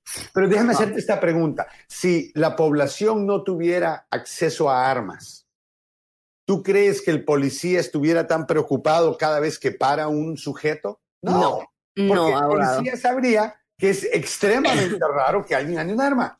Sí, no, entonces, además... Yo entiendo que tenemos un montón de problemas, la policía, las escuelas, yeah. las maras, pero ¿qué, ¿cuál es el dominador, el denominador que arruina ¿Cómo? todo? Son las armas. El acceso a las armas. Eh, imagínense lo que ocurrió en FedEx, en, en que, que dispararon el, el viernes, el jueves fue, que un, uno, un chico de diecinueve años, otro chico de diecinueve años, ex trabajador de FedEx, entra, eh, se estaciona en la noche, a las once de la noche, y dispara a todo el mundo, mueren ocho personas, y luego se da a conocer de que habían ya la alerta, los, los propios papás le habían dicho que él estaba siendo peligroso, había una investigación del F B I, el F B I le había, lo estaba investigando, entonces él pudo, después de ser investigado, comprar dos rifles Sí, de una manera el, legal.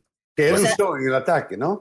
Los, los rifles cruzados. ¿Qué pasó aquí? Las autoridades habían confiscado anteriormente una escopeta de este joven, Scott Hall, y entonces lo habían llamado como una persona peligrosa. La misma familia había dicho que él estaba siendo un peligro.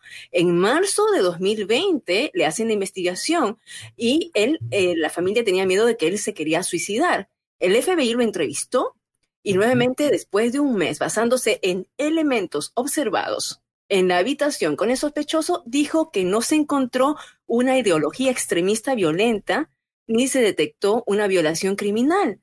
Entonces, le limpian el récord y con su récord limpio compra, compra, compra dos, dos rifles de asalto. Y ese es un problema que, que te, una oh, vez más man. vamos al mismo, a la misma situación.